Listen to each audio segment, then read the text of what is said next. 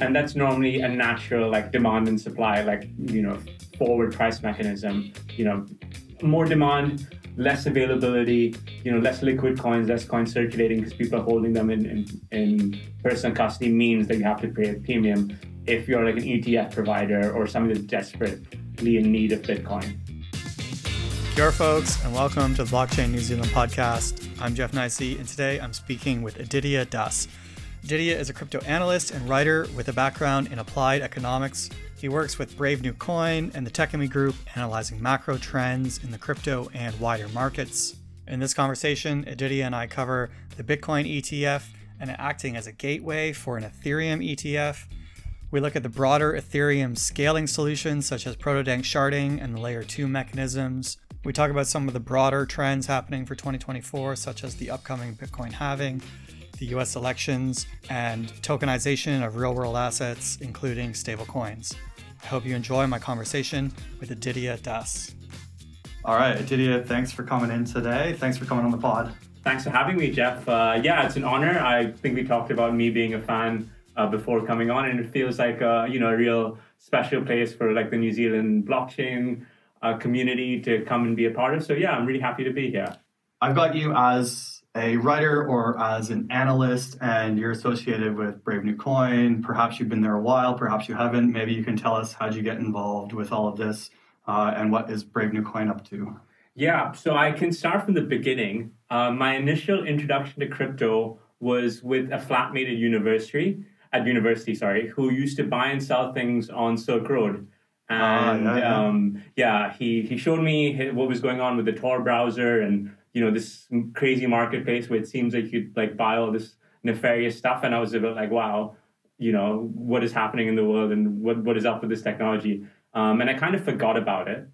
Uh, and then when I was in university doing my master's degree um, in economics, I came across a couple of models um, for how like crypto could be used to evade capital controls and I thought that was very interesting. Um, yeah, I left university and you know we started doing some soul searching. I think economics research uh, I wasn't cut out for it, and I sort of had like you know grander visions for like making money and that sort of thing. Um, and I came across uh, this job application um, for a company called Brave New Coin, um, a crypto like research and data firm. And I thought it was very interesting.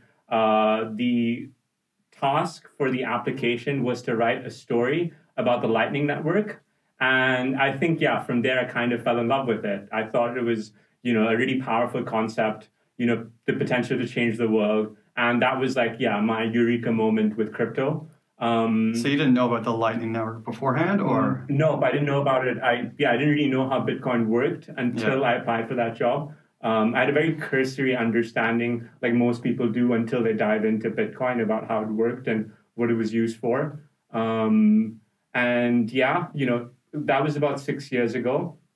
And I think this is not an uncommon experience for people in the space.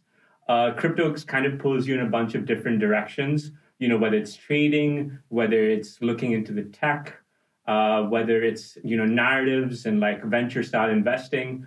Um, so yeah, you know, I'm broadly a writer and analyst at Brave New Coin, but I wear a few different hats in the crypto space. I'm a freelance writer as well. Um, I do analyst tasks for some of the funds that uh, Brave New Coin's parent company Techemy runs, um, and I also is assist with uh, some deal flow operations, which is essentially helping um, crypto startups raise funds.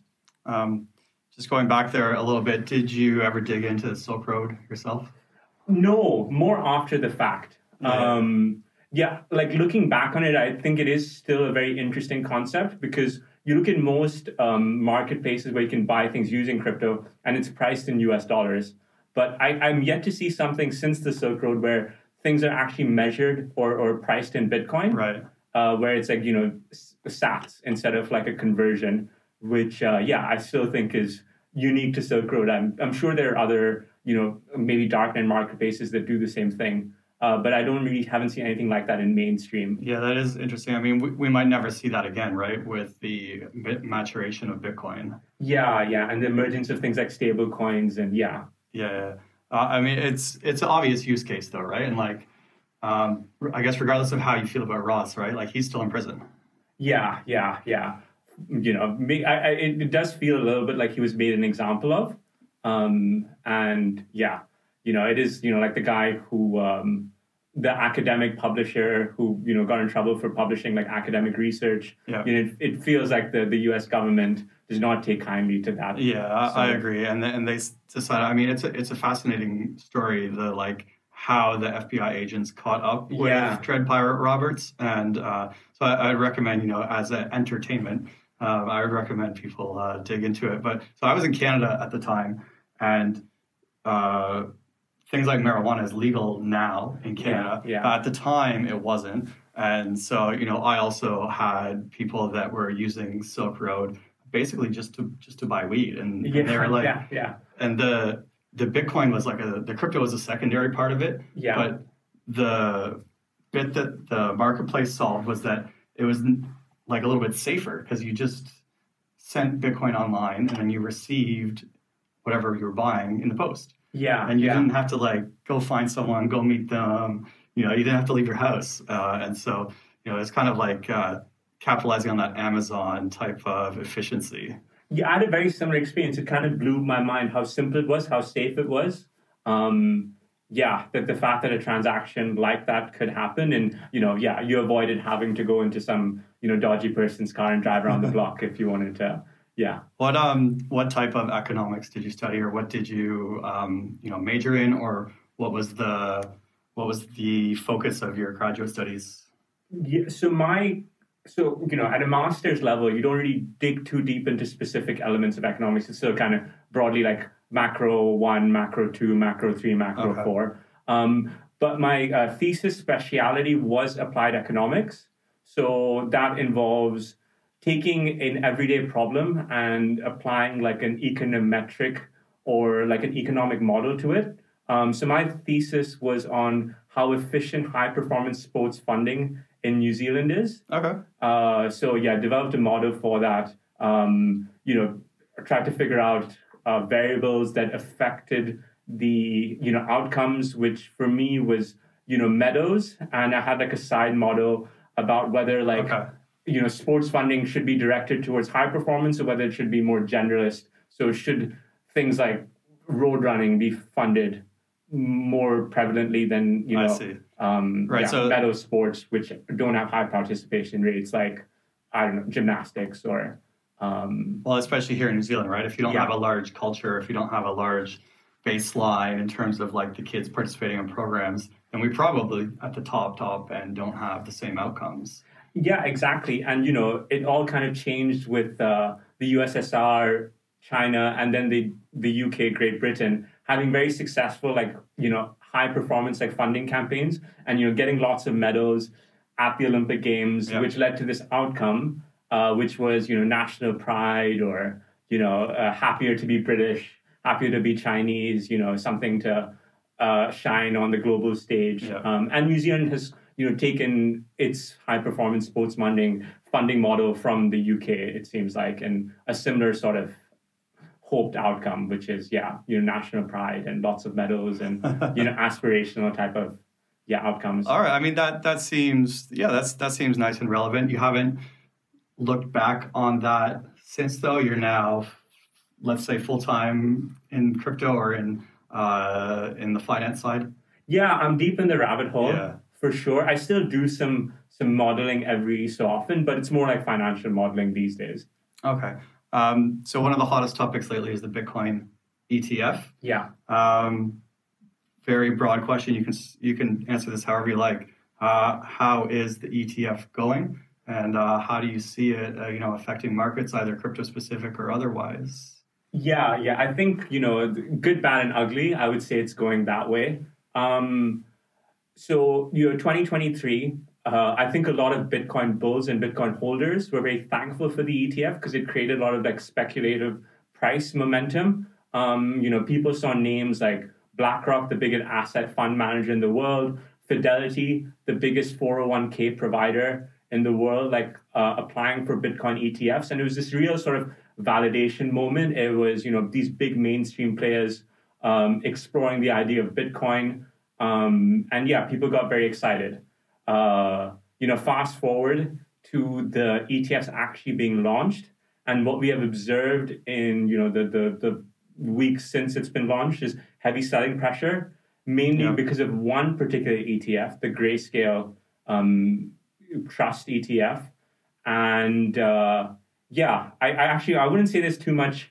I guess I combined the bad and the ugly there. But um, and yeah, even then, I don't think there's there's more to that story than just like selling pressure because people are bearish. Um, but yeah, I think and taking a step back and looking at the bigger picture, I think the ETF is a very positive um, step forward for Bitcoin. Um, you know, infrastructure and systems and you know uh, expanded markets are always a good thing for an asset class. And yeah, the ETF lets more people you know gain exposure to Bitcoin. Um, the spot ETF, which is different from this futures ETF, which was released a couple of years ago, yeah. involves actual physical Bitcoin, not a derivatives contract. So again, the ETF providers that are selling you know shares of a fund of like paper Bitcoin to the general public actually have to buy physical Bitcoin um, to back up back up the, the, the shares that are selling the ET, the paper Bitcoin that they're selling. Um, and yeah, that means you know the BlackRocks of the world, the Fidelities of the world, the ARK Invests, you know, have to buy Bitcoin. They have to figure out how to custody Bitcoin. Yeah. Um, so yeah, I think you know even in terms of like information and education, you know, you're seeing Fidelity, you know, release like um, stuff on their social media to educate people on how Bitcoin works. Um, yeah, so I really think it's going to be uh, a stepping stone moment for um, the U.S. public and probably the global public because yeah, you know when ETFs uh, trade on like the NYSE Arca and these big exchanges, you know global pension funds have access to them.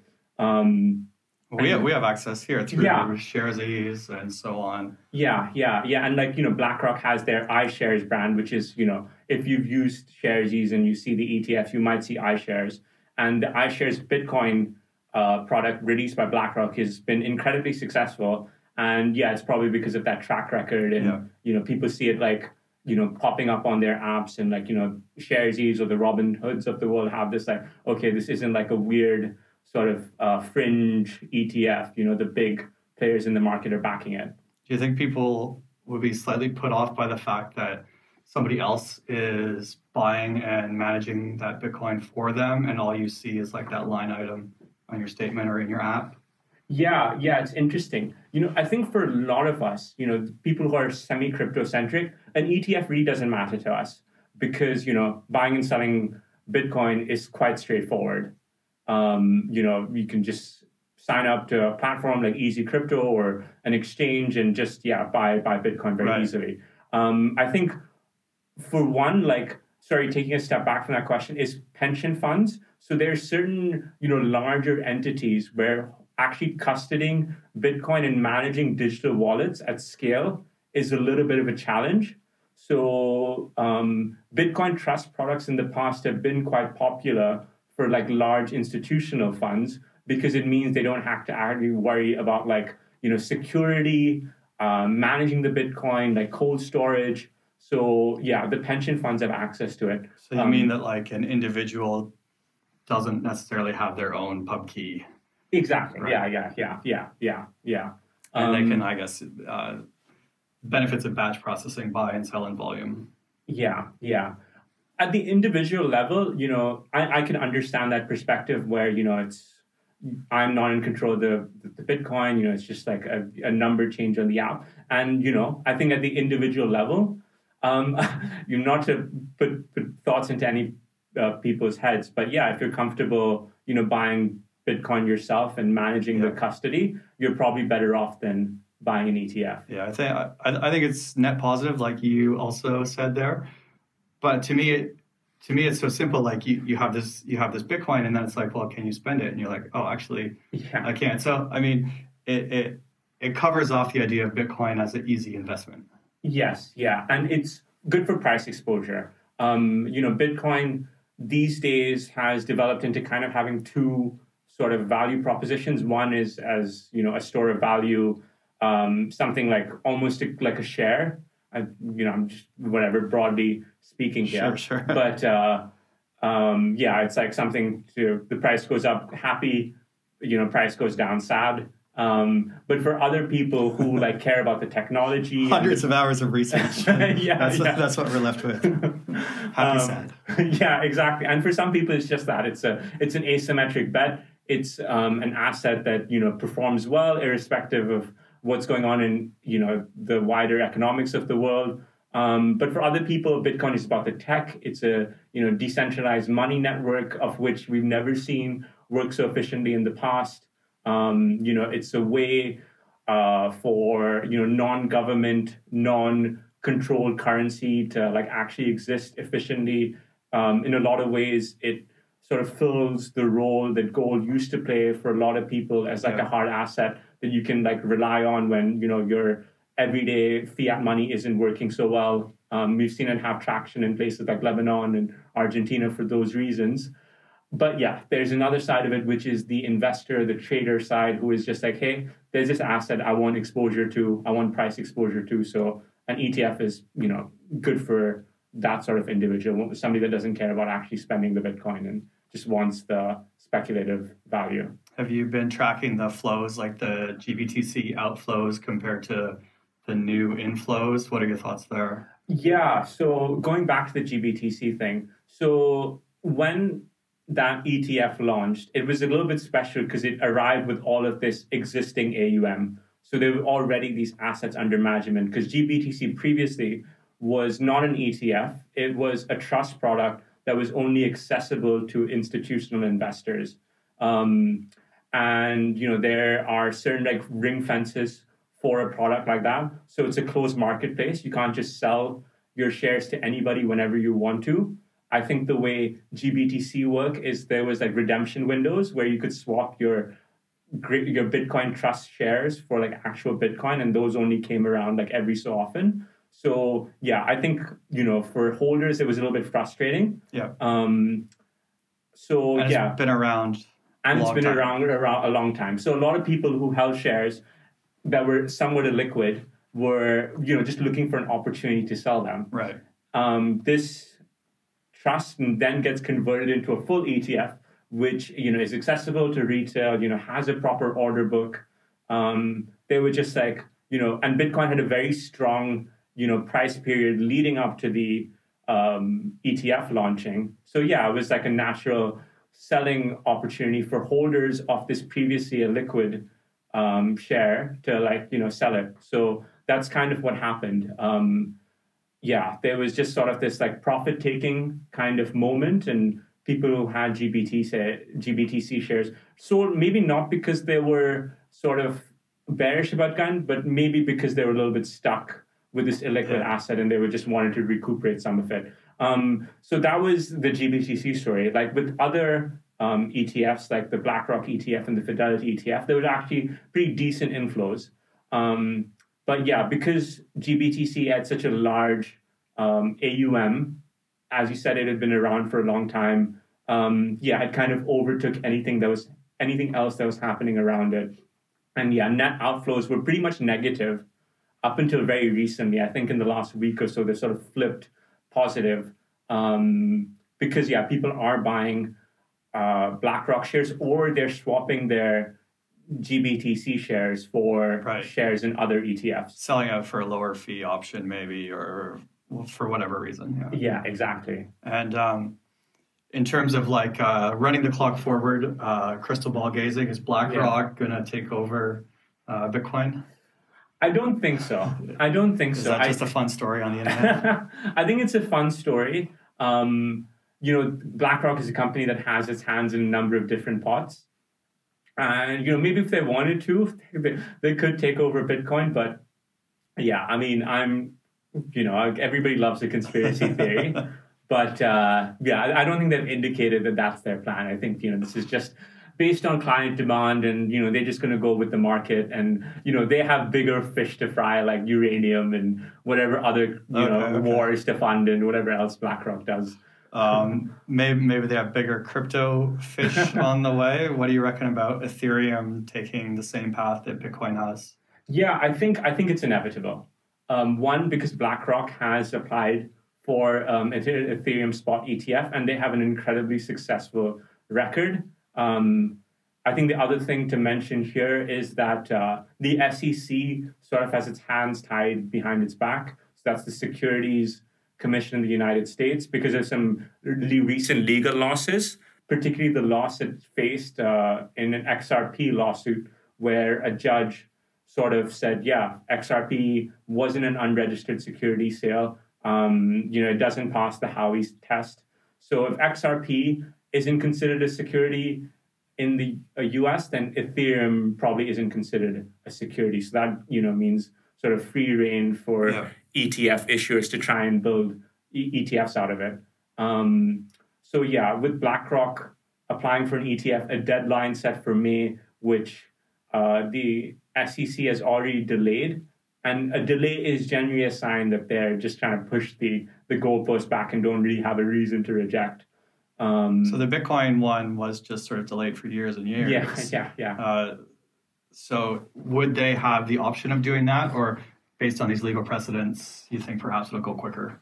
Yeah, they, oh, so what we've heard is that the final final deadline is May for this current round of applications. So that's like sort of the the month in the calendar most people have marked for when an Ethereum spot ETF is. Um, but uh, yeah, I, I, I think it's it's going to happen. I think yeah, now we have uh, ETF issuers actually, you know, filing lawsuits against the SEC for uh, wrongfully denying applications. So again, their hands are tied behind their back, and they're losing cases. So they lost that case against the against XRP, and then they lost another case against Grayscale. Right. Um, so yeah, they're running out of excuses to not approve ETFs. And um, um, so let's talk about maybe a fundamental difference between Bitcoin and Ethereum.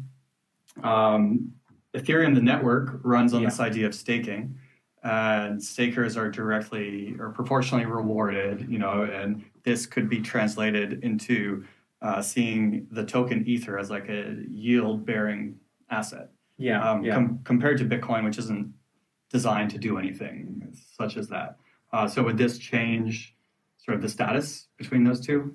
It's it's a tricky one. It could be argued that way, but you know the actual way the technology works is staking, staking serves a purpose um, towards the functioning of the network. It's not like interest.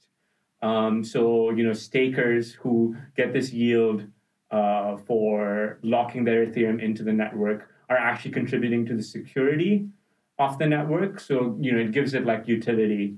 So, yeah. so, it's the subtle difference there is that you're not just donating capital, but you're actually also participating in the network. Exactly. Yeah. Yeah. And it may feel a little bit like yeah. you're just, you know, whatever, depositing and receiving, yeah. but you are actually participating in the network and doing a task that, you know, serves a function for the network. So are we bullish Ethereum and Bitcoin?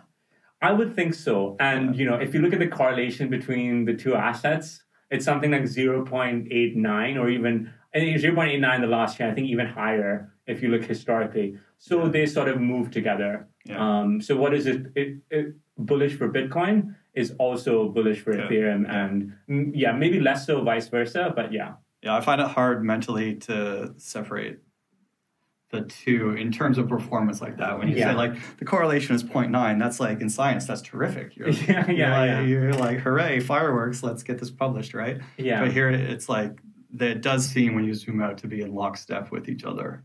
Yes, yeah, yeah. And also there's like functional reasons for that. Like, you know, when crypto first started, so, I mean, there's a relatively new sort of marketplace for assets. Um, BTC used to be the, the, the normal trading pair. It'd be like ETH BTC, XRP BTC. So when you were selling your BTC, you were normally selling it for ETH or XRP yeah. or another asset. And that's still the case. People often use their Bitcoin profits to buy into other assets. So you often see this pattern where Bitcoin will have a run and what follows the Bitcoin run is an altcoin run. And when I say altcoin, that's everything apart from Bitcoin. everything apart from Bitcoin, yeah. I mean, it's Bitcoin's the king, right? Yeah, yeah. Um, just on the Ethereum piece here, you recently published an article on Cointelegraph. Um, is that right? Coin, yes, Cointelegraph? Cointelegraph. Yeah, about some of the upcoming uh, upgrades in the Ethereum network, particularly about uh, sharding, dank yeah. sharding, proto danksharding. Uh, can you give us a a summary of what's going on? Like, is is this also something to watch out for in Ethereum, or is this maybe only for like the technical nerds? This is definitely something to watch out for. It's, I mean, it's a staggered release, which is why we have proto danksharding and danksharding. So proto danksharding is going to come first, and there's an update uh, which has been delayed a few times, but I think they're hoping for it to happen in the first half of 2024. Um, but yeah, the reason it'll affect like every user is because it is designed to improve the scaling capabilities of Ethereum. Um, so yeah, this is something if you study you know blockchain, you come across very quickly is the the, the scaling trilemma. So it's very difficult in a decentralized network to scale without sacrificing decentralization or security. So you have to kind of commit to two out of the three or three out of the three if you're very lucky. So Ethereum has come out with a number of scaling strategies. A lot of them involve um, these things called layer twos, which are like periphery networks that are connected to Ethereum, but you can offload transactions to. Um, so yeah, just a layer twos not, are, are, layer twos are hot, right? Wasn't layer wasn't twos are extremely hot. like oh the the narrative like a year and a half ago was alt layer ones, two years ago now alt layer ones, and now we're into layer twos, or is that kind of also a bit past? No, layer twos are are definitely definitely still blowing up. Yeah. Um, and Ethereum has made it very clear that scaling Ethereum, it's not going to happen on the base chain. It's going to happen on layer two. So networks like Optimism, Arbitrum, Metis. Increasingly, we're seeing like Ethereum and the Ethereum Foundation like build solutions for the layer twos. It's almost like the layer twos are, you know, have become a part of the layer one. Like, so going back to danksharding, that is a method for compressing the data that a layer two needs to send to the main chain. So specifically rollups, which is like a layer two solution that's very popular. Um, danksharding promises to you know optimize the number of times like the layer two communicates with the main chain and you know improve how quickly things verify reduce the costs of the actual layer twos. So let's say you know optimism maybe it's 50 cents for a basic transaction. They're saying we can get this down to like a cent. And you know the throughput might be like a thousand transactions a second. Where it's going to say we're going to push it to like a million transactions per second. And this is going to be on the layer two not on the base ethereum. So i mean how, how do you see this like in terms of in, in terms of like even conflicts here because you were scaling Ethereum with danksharding and proto danksharding. Yeah. Or first proto danksharding, but then and that's going to benefit all the layer twos. Yes. Right. Or specifically the ones that use rollups, which are, I mean, Optimism and Arbitrum, right. which like probably are ninety percent of the uh, layer two volume. So yeah, I mean, most of the. Uh, and then the idea is that most of the transaction activity is going to happen on the layer twos um, with increased throughput all the way to the base chain. Yes, yeah, yeah. And are people like, is this a really big problem in Ethereum right now that we need more on base layer one Ethereum? Yeah, yeah. There's there's there's differing opinions. I think there is one. There's the everyday user aspect, and you know, I think a lot of like day to day users are like Polygon's great. It's fast. It's cheap. Um, Arbitrum is great. Optimism is great. You know, it's fast, it's cheap, it's better than Ethereum. I don't have to wait, uh, you know, 20 minutes and pay, you know, 10 bucks to buy an NFT on OpenSea. I can right. spend, you know, 50 cents and, you know, wait 30 seconds.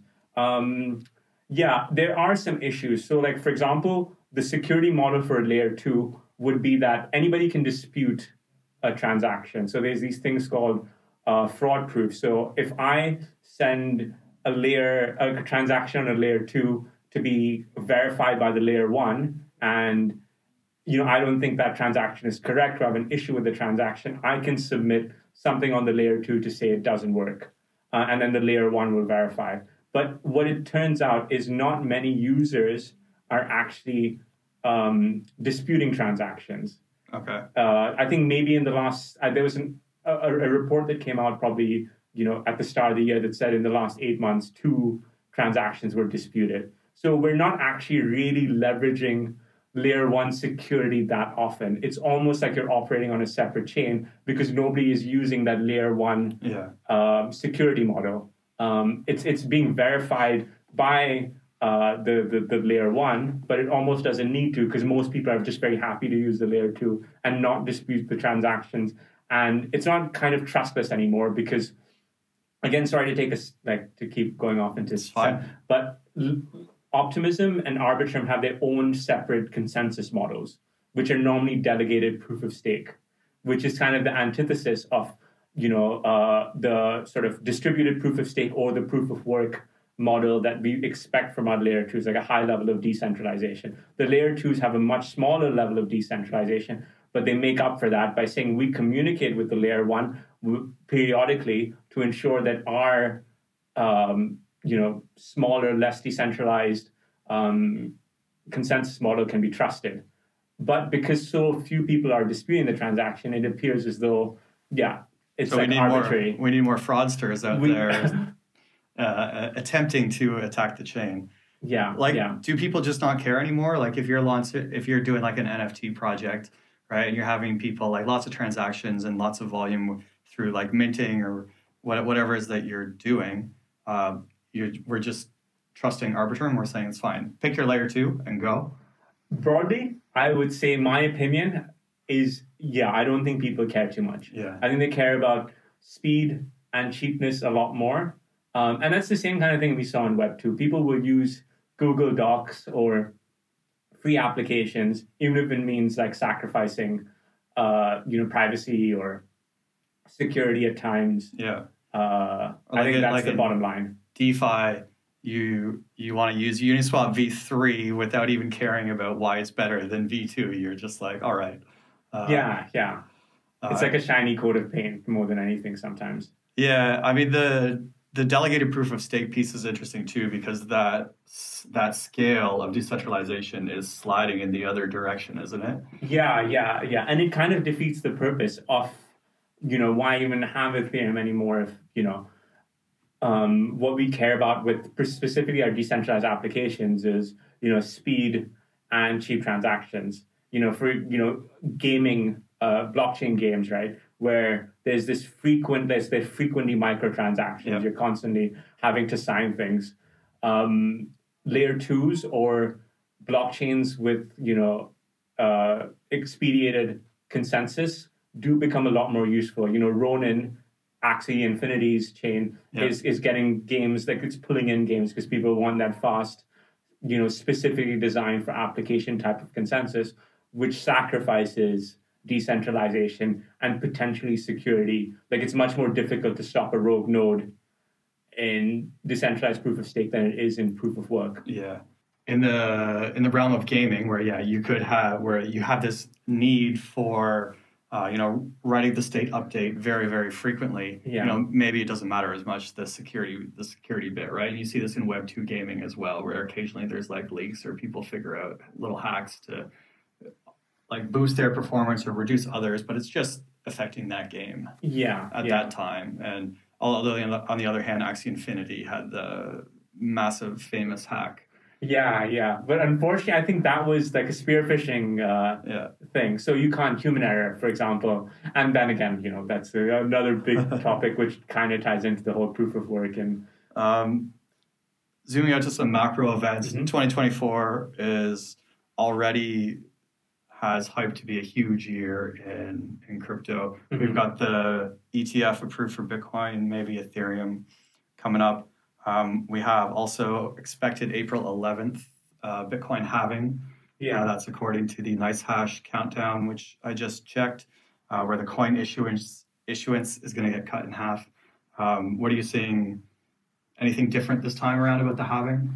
Yeah, you know, actually, to be honest, kind of similar patterns than we've seen in the past, which is a good thing, actually. Um, you know, just just looking specifically at price, there seems to be this almost like you know clock-like cycle where you know every time you know leading into and post halving, we have these similar sort of price cycles, um, and that normally leads to like new all-time highs probably like I think you know in the six to twelve month range post halving. Once it's sort of set in and this new sort of mining paradigm, but like miners getting half the reward that they did before, sort of sets in.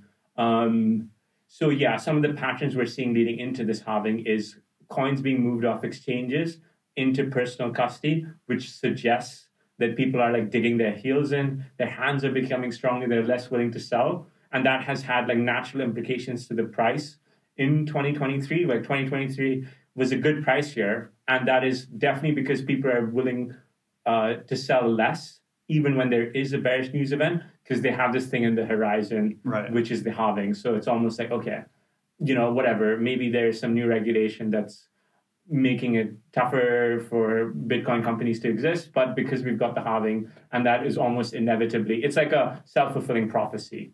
Um, Well, yeah, less than a year out, it's easier to look ahead and be like, well, I might as well just hang around to see if this time's going to be different, or Yeah. just to see what happens, right? exactly. Yeah. Yeah. I think that in terms of the ETF, um, the bullish narrative within me, right, it thinks that uh, these ETF providers are going to be sur- surprised when the halving hits based on the amount of available coins on exchange.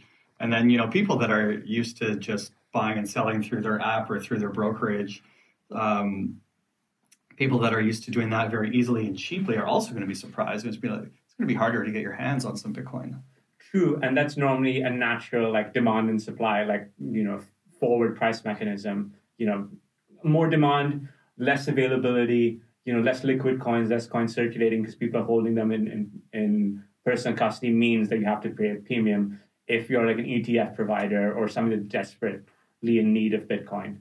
Um, another interesting pattern is miners as well. Like you see hash rate sort of rising, um, and miners engaging quite heavily in the network. They're mining more because one, they get a higher reward um, now versus like April 11 when the, the reward gets cut in half. Um, and also, yeah, because of this, you know, self-fulfilling price prophecy, they're like, okay, uh, we may be like operating at a slight loss at the minute. You know, hash rate is rising. Um, you know, it's very competitive mining at the minute.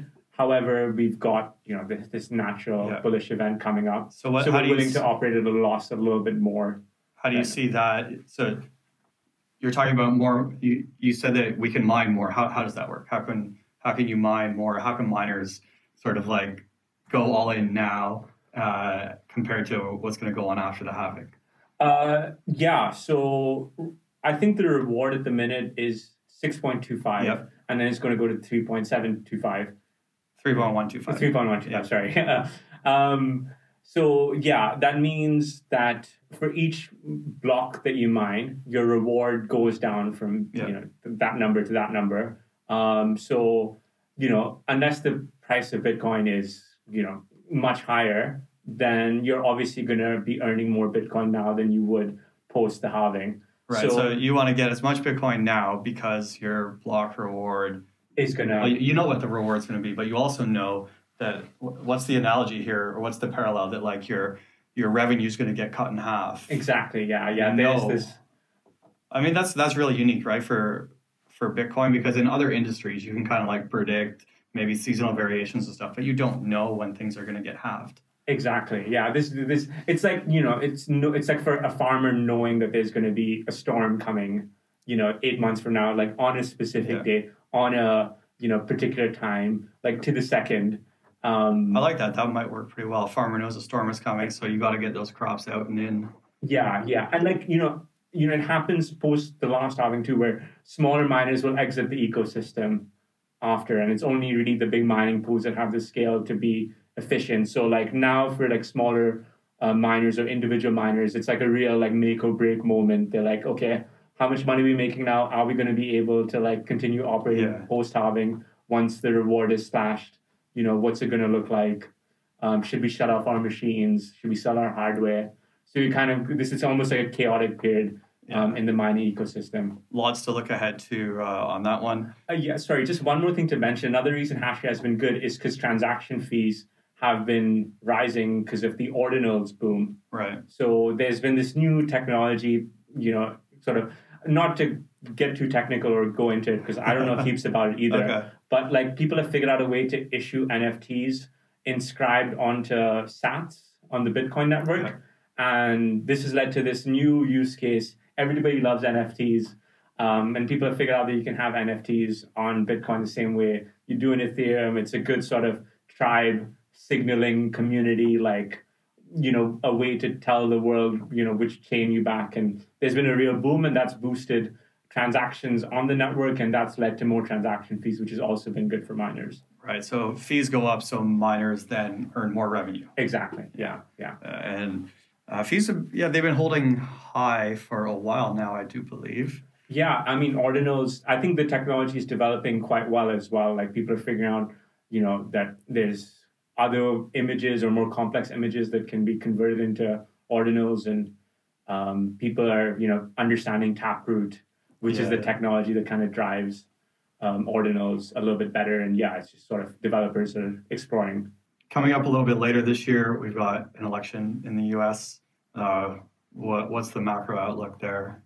Yeah, yeah. So the U.S. economy, because of you know the prevalence of the U.S. dollar in like pretty much every trading market, it's like the world's reserve currency. Um, what happens in the U.S. kind of affects the rest of the world. Um, you know, everybody looks after Federal Reserve announcements. Uh, the U.S. interest rate is probably one of the biggest determinants of the price of Bitcoin and the U.S. inflation rate. I thought it was just Bitcoiners that followed all all of that stuff. Uh, other asset classes too. Yeah. Um, surprisingly, um, but yeah, so it seems like whoever wins the election, and it looks like it's going to be a race between Joe Biden and Donald Trump, will have different perspectives on how the US central bank, the Federal Reserve, should function and who should be running it and whether it should be dovish or hawkish. Um, currently, the chairman of the Federal Reserve is a guy named Jerome Powell, who, depending on who you speak to, has either done a pretty decent job, you know, tempering, you know, market expectations and, you know, kind of has sort of seems to be pushing the US economy towards a soft landing but other people like think he's too conservative and he's part of the establishment. Um, and Donald Trump has said uh, that he will remove him uh, from his position in the Federal Reserve. And expectations would be for him to put in somebody who's a little bit more expansionary, a little bit more ambitious, a little bit more, you know, let's make GDP grow a little bit more, let's right. lower interest rates, um, let's, you know, uh, pump some money into the economy and that would probably be good for Bitcoin and stocks and shares and investment asset classes. Just if people have more money or easier access to money. Yeah. Um, definitely good for small businesses, good for startups, right? Yeah, yeah, yeah, yeah. So, you know, companies in the tech space, uh, it would feel like a sort of a Republican win or something a little bit more sort of business friendly would be yeah good for price. And that would probably you know looking apart from the social implications yeah a trump win might would you know broadly i think be good for the price of bitcoin. And um, like a less conservative leader perhaps. Right. Um, powell was just on 60 minutes. Yeah. And uh, interviewer asked him you know are you going to get to 2% and he said the target is two percent, but essentially two percent in the long term. Yeah, not the yeah. short, not not the short term. So do you think that's Powell uh, responding to this climate where people are kind of over the tightening phase? Yeah, yeah. I, I think that maybe it. I think people were a little bit frustrated with him, and um, you know, central banks all over the Western world have this pressure to lower interest rates. You know, you're seeing it here in New Zealand too. You know, people with mortgages are, are hurting from it, and you know, lots of people are hurting from the high interest rates. Um, and you know, when people see the U.S. economy doing as well as it is, there's like this natural pressure, and that's fueling some of the, the things that Trump is saying, that Trump is saying, and some of the things Republicans are saying.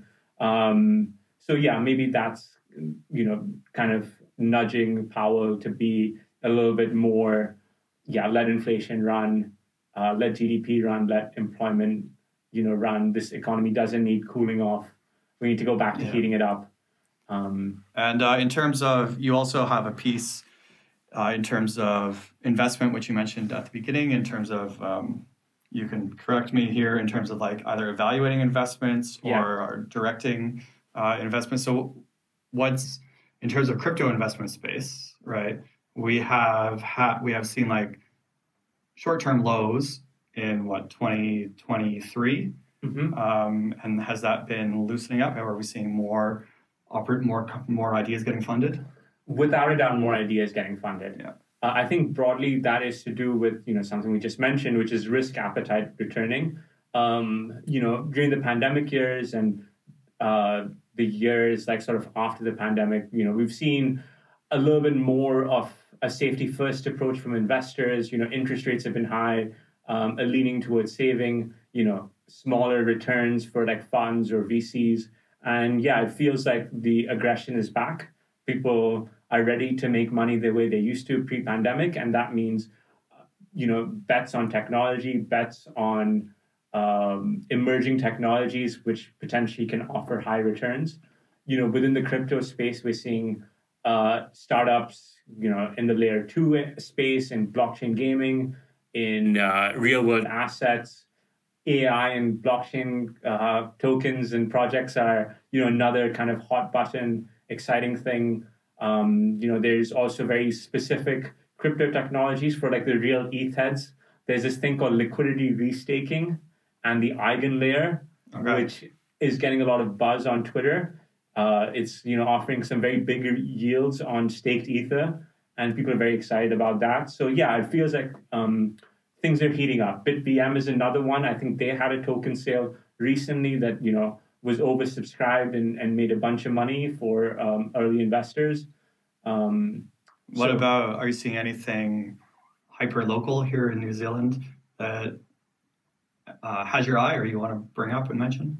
Uh, you know, I, I've seen a couple of uh, local startups. There's one called Ramblocks, which I believe is a uh, crypto uh, bot sort of um, analytics tool to like help you sort of build trading strategies um, using historical data uh, and trading bots. Yeah, it's one of those things which is very unique to crypto. I think because a lot of crypto exchanges like allow for API trading at a very like base level you can automate your trades and you know bots and um, anything that can automate trading is is quite I think quite useful Right. for me personally and you know for, for anybody who likes trading crypto.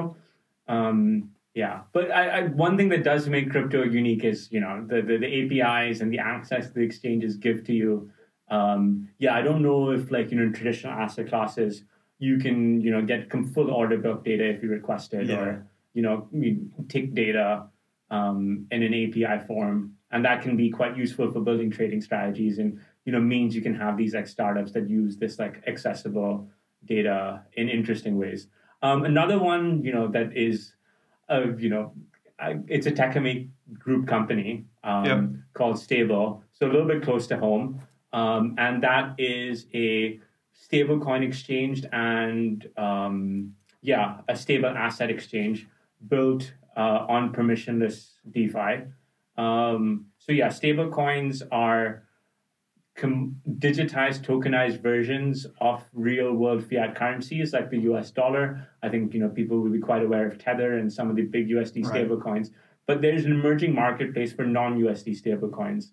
Um, and I think it is an incredibly untapped market. You know, um, digitized, tokenized versions of the New Zealand dollar, uh, tokenized versions of the Singapore dollar.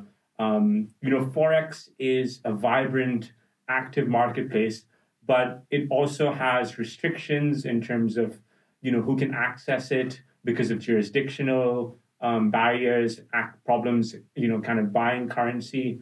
Um, so, you know, one of the advantages of the blockchain is it equalizes, it digitizes, it facilitates uh, ring fenced markets and you know opens them up. So you know digitized forex, stablecoin forex is something that you know has never really been done before, and Stabull offers like a forex style trading experience, but with stable coins and without some of the sort of barriers you might see from a traditional forex exchange. Is this like a like an app, or is this a protocol, a It's bunch of app. smart contracts? It's oh, Like how decentralized are we talking? Uh, no, it's it's it's a bunch of it's a bunch of smart contracts. Yeah. So it's uh, you know, you know, similarities to something like Uniswap. It's an AMM, um, an automated market maker. So yeah, there's no order book. It's not buyers and sellers. Is this live yet? Uh, it is not live yet, but we're we're prepping for the launch. So it Prepping for the be too launch. far All right, look at, look out for that. Depending on when this comes out. The the website is live and you can get information on it. okay. Um, but yeah, the actual like trading. Where does uh, in terms in terms of this, it might not fit in, but where do the New Zealand stables fit in? There's two to my knowledge. We have Easy Crypto has one, and then uh, Techemy Group also launched one a while back. Yeah. So uh, you know, it's it's it's an open protocol, um, and like you know, similar to Uniswap, uh, any stable coin can you know create their own pool, or it doesn't even have to be the stablecoin issuer itself. A community member can also you know create a pool if they want to. If there is a holder of either of the New Zealand dollar stablecoins, they can just create a pool. You know, put in some USDC, put in some of the New Zealand dollar stablecoin, whichever one they choose and they can you know um, create a marketplace for it. That's the way AMMs work. Uh, the platform will launch with Techemy's stablecoin. Um, we have li- liquidity providers uh, ready and who have you know said that they want to create pools for NZDS. And yeah, uh, we're hoping for a very vibrant ecosystem where we can swap out NZDS for USDC or the Japanese yen stablecoin, Yep. Lira stablecoin, a bunch of other stablecoins. And you know, stablecoins are interesting also because um, you need ways to convert it into actual fiat currencies and stuff like that. And sometimes, like that's one of the advantages of a stablecoin exchange is like liquid liquidizing them so that um, you know if you have like a Lira stablecoin holder and there's some issue with trying to you know swap your Lira stablecoin for actual liras, you can use other Yeah. stablecoins as a way to sort of There's not going to be as many uh. Fijian dollars as there are Australian dollars or whatever it is. Exactly. And that's one of the other reasons Stabull was created is to create like liquidity solutions for you know these smaller stable coins. Um, and often it's very difficult for smaller stable coins to get onto big exchanges and yeah, create off ramps and on ramps. Uh, real world assets, RWA, you mentioned in passing a few minutes back. Yeah. Uh, is this is this all hype or uh, something to look out for? I think it is something to look out for. Um, you know, I am naturally like a pragmatist and I'm quite conservative compared to other people in crypto. Um, so yeah, the most successful version of an RDA is all around us already. The the USD stablecoin, the US dollar is a real world asset, and when it got tokenized, people got very excited. Yep. Like somebody in you know Puerto Peru or somewhere like that could have sort of the equivalent of a US dollar bank account, like and through DeFi and platforms like Curve, you can actually earn an interest rate. And having a USD bank account that earns pretty good interest is quite a powerful thing for a non-US citizen. Um, so that's where I would stand with real world assets. Like, is there a necessity for this particular real world asset to be tokenized? Like, is the real world asset like or the real asset does are there inefficiencies there? So you know, tokenized debt, for example, has become one of the biggest uh, use cases for real world assets after stablecoins because startups um, have trouble with funding. So we're seeing these platforms where you you, you can have a, a microfinance project in Africa on platforms like Goldfinch. And you know in their local markets they can't really find investors. But once they create a tokenized version um, of debt of their debt they can you know sell to the whole DeFi ecosystem and you know access funding from different areas. So you know, funding, for example, is one area where crypto and the blockchain space does very well. You know, smaller projects, startups sometimes use the, the token or the ICO model Yeah. to, to raise funds where they couldn't go through VCs because of a number of different reasons, whether that's jurisdictions, whether that's a lack of networks, um, and tokenization is quite useful there. So that's where I would stand with real world assets. Like, you know, as opposed to like, you know, should we be tokenized? And it's not about can we tokenize real estate or silver or whether it's it's like more about should we Stocks. yeah, or stocks. Yeah, yeah. Well, I mean, stocks an interesting one because I do think like the stock market like works quite well. Like you know, most people trading stocks aren't like, oh, I wish this was tokenized.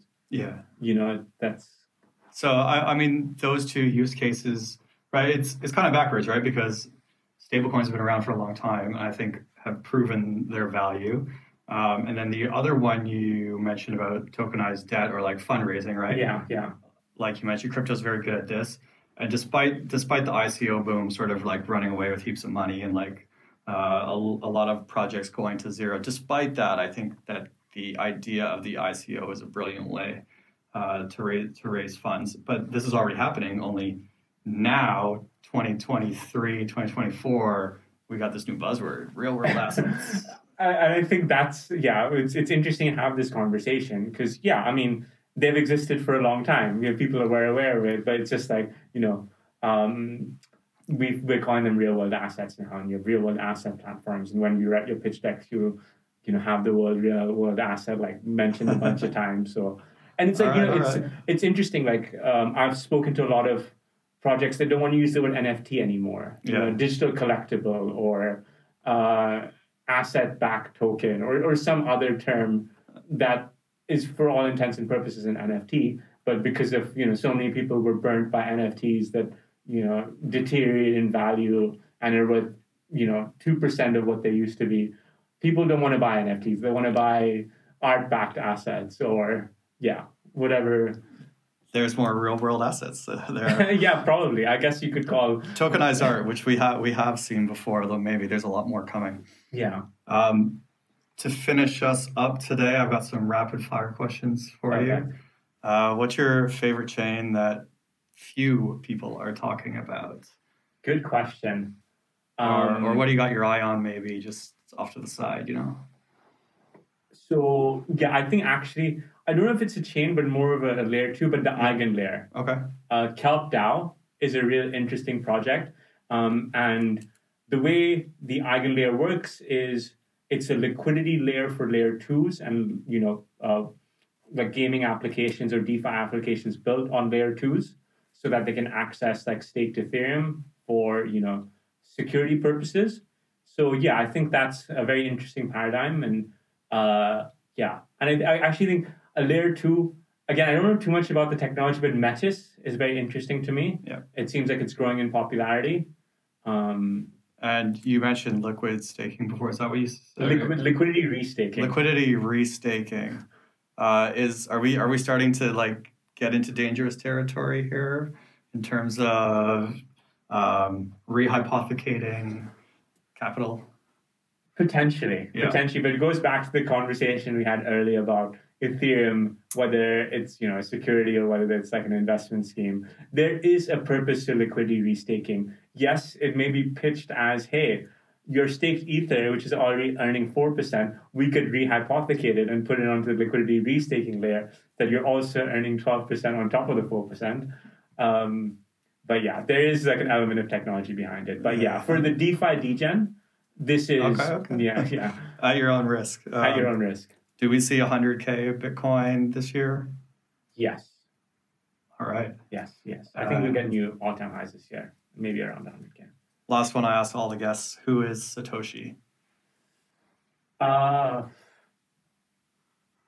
it doesn't matter, to be honest. Um, yeah, I, I, the first thought that came to my head is a collective of people.